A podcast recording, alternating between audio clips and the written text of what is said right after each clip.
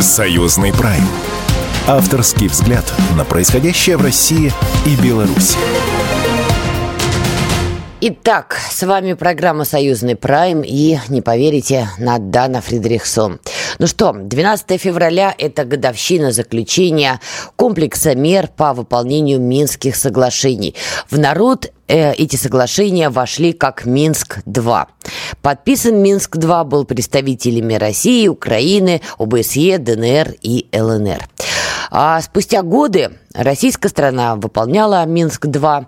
А, собственно, мы им даже не то, что выполняли, мы вообще были наблюдателями в основном за его выполнением. ДНР выполнял, ЛНР выполнял, а, выполняли. А вот украинская сторона, вежливо говоря, творили всякое. И журналисты, кто находился тогда в Донбассе, неоднократно фиксировали нарушения Минских соглашений. Но ОБСЕ, которые там же находились и должны были это фиксировать, ну, занимались, видимо, чем-то другим. Ваш покорная слуга как-то их даже догнала. До начала СВО я увидела, как проезжает их машина, я была с коллегой на его машине, и мы их даже догнали, а в этот момент были слышны прилеты. Я задавала им вопрос, ну, вот вы зафиксировали эти самые прилеты? Но мне сообщили, что все будет в отчете. Ну, спойлер, в отчете в итоге ничего не было. Сейчас возникает вопрос. Вообще вот Минск-2. Каким, а, скажем так, какие выводы мы сделали? И возможно ли, что когда-нибудь мы выйдем на какие-нибудь соглашения а-ля Минск-3, например? С нами на прямой связи Александр Тиханский, военно-политический аналитик, кандидат социологических наук, профессор Академии военных наук. Александр Иванович, приветствую. Здравствуйте. Но вот белорусская сторона по-прежнему не теряет, что называется, оптимизма и считает, что можно переговорным процессом остановить события на Украине. Как вы считаете, все-таки будут возможны переговоры или уже окончательный и тотальный распад Украины, потому что мы поляки на что-то претендуют и венгры? Ну, знаете, здесь я одно могу сказать, что э, подписанное Минское соглашение – Э, как уже потом выяснилось, э, дали Украине время только нарастить военную мощь. Причем вот это такая вот вещь внешней политики была принята довольно неоднозначно, поскольку публично во вранье лидеры стран еще не признавались. А в данном случае это произошло. Это мы и увидели. Мы можем вспомнить события семилетней давности Э, ну, 7 лет шли переговоры только. То есть уже 9 лет, а 7 лет шли переговоры. В условиях этих переговоров не было э, выполнено даже первое, первое требование. Это прекращение огня.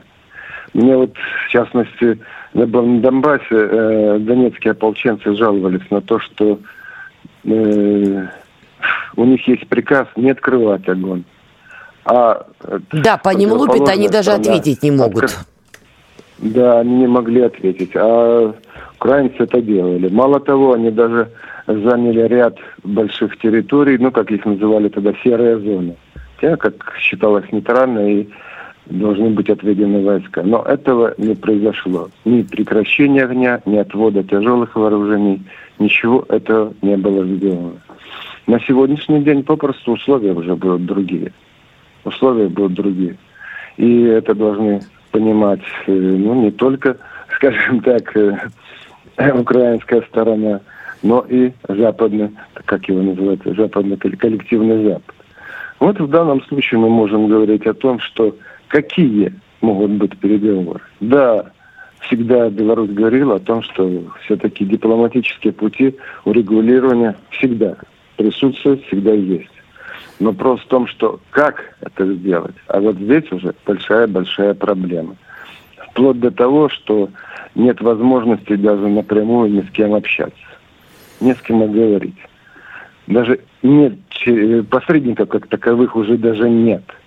Вот, если посредническую роль осуществляли, вот, как вы сказали, Франция, Германия, ОБСЕ и Россия, то на сегодняшний день таких посредников уже нет поскольку те страны, которые мы называли раньше посредниками, они на сегодняшний день впрямую участвуют э, в этом вооруженном конфликте.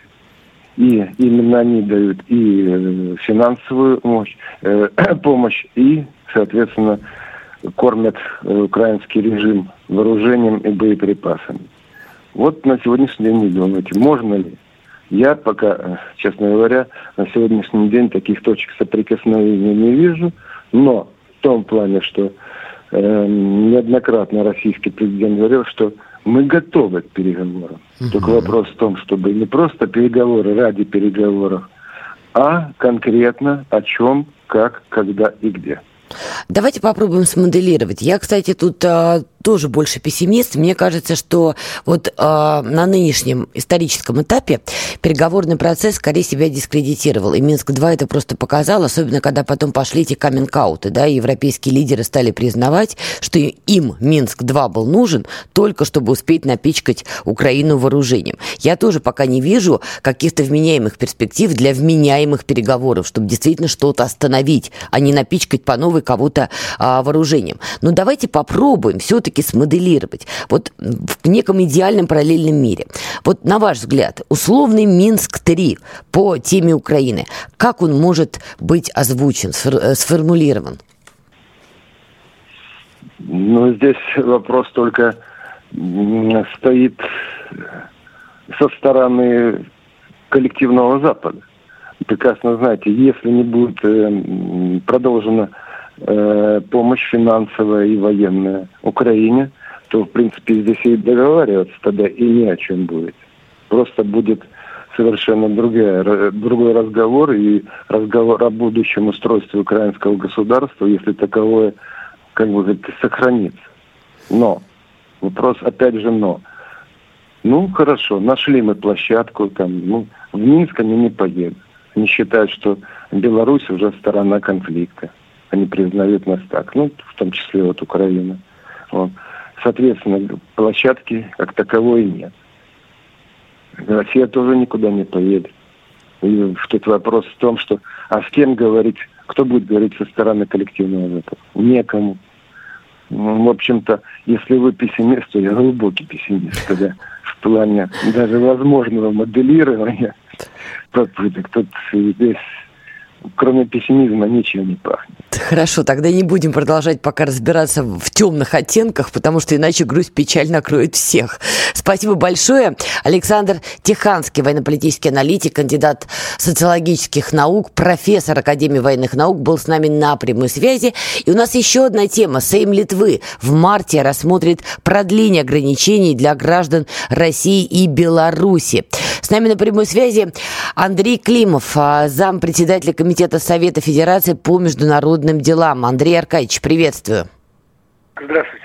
Подскажите, пожалуйста, в марте Сейм Литвы будет рассматривать продление этих самых ограничений для граждан России. Скажите, чем это опасно для граждан и России, и Беларуси? А самое главное, как нам защищать наших общих граждан, потому что все-таки у нас союзное государство. Ну, я бы на самом деле развернул ваш вопрос на Давайте. то, чем это опасно для граждан Литвы и для правительства Литвы. Хорошо, вы развернули так на 180. Правда, потому что они, они сами себя там добивают, но смердить-то будет и в нашу сторону, понимаете? Там сейчас клуб самоубийц натовских окопался, ксенофобы и дикари. Ну, я бы вообще, честно говоря, никому не советовал особенно туда ездить. Ну зачем к дикарям-то ездить? Они же просто ну, цивилизованные люди, варвары. Вот. В этом отношении, э, что они там не примут, все будет, пока там эта вот публика у власти находится, все будет иметь антироссийский душок. И э, здесь э, в общем-то, у нас и официальные лица не раз говорили о том, что надо воздерживаться от посещения недружественных стран, особенно столь очевидно русофобских. Андрей Аркадьевич, Здоровее. категорически согласна, но давайте честно, всегда в семье найдется ребенок, кто все равно засунет пальцы в розетку. Ему раз сказали, два сказали, он все равно засунет. Мы же понимаем, что будут и россияне, и граждане Беларуси, кто все равно туда поедет.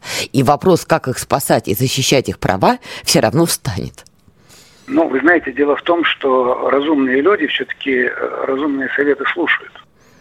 И если кто-то, у нас же масса примеров, когда людям говорят, что вот акулы здесь плавают, они все равно купаются. То есть бывают, конечно, ситуации, когда ну, жизненно необходимо человеку по каким-то соображениям, там, гуманитарная история или что-то еще в этом духе, куда-то съездить. Но здесь Э, он тоже должен все риски взвешивать, этот человек. Но мы же не бросим его потом на произвол судьбы и не скажем а же ему, ну вот ты сам виноват. Мы, минуточку, мы никого не бросаем, Но, тем не менее, вот есть правила уличного движения, да, если вы переходите дорогу на красный свет светофора, то вы понимаете, что сколько бы вас не пытались спасать, но вы подвергаетесь риску. То есть я вообще сторонник того, чтобы люди наши, которые перемещаются по свету, все-таки следили немножечко за тем, что происходит в тех или иных странах, и это будет спокойнее для всех. Да, у нас там есть дипломаты в этих странах, в том числе вот. И, к сожалению, число этих дипломатов сокращено нашими недругами, и оказать э, ну, такую совершенно немедленную эффективную поддержку будет сложно, просто технически сложно. Вот. Так что еще раз э, рекомендую с варварами не связываться. А что касается, значит, ну... У нас 30 секунд. Да, а что касается, в общем, итога всего этого, я думаю, итог будет в нашу пользу, но вот за последние 12 лет Литва уже потеряла примерно треть своего населения, разбежались. Так что еще немножко подождем и сами придут. Я вас поняла, спасибо большое. Андрей Климов, зампредседателя Комитета Совета Федерации по международным делам, был с нами на прямой связи. Знаете, как это? Не ходите, дети, в Африку гулять. Переделывай, не ходите, дети, в Литву гулять. Там действительно сейчас вам не очень рады. Оставайтесь на волнах радио «Комсомольская правда». Увидимся, услышимся. Пока. Союзный прайм. Программа произведена по заказу телерадиовещательной организации Союзного государства.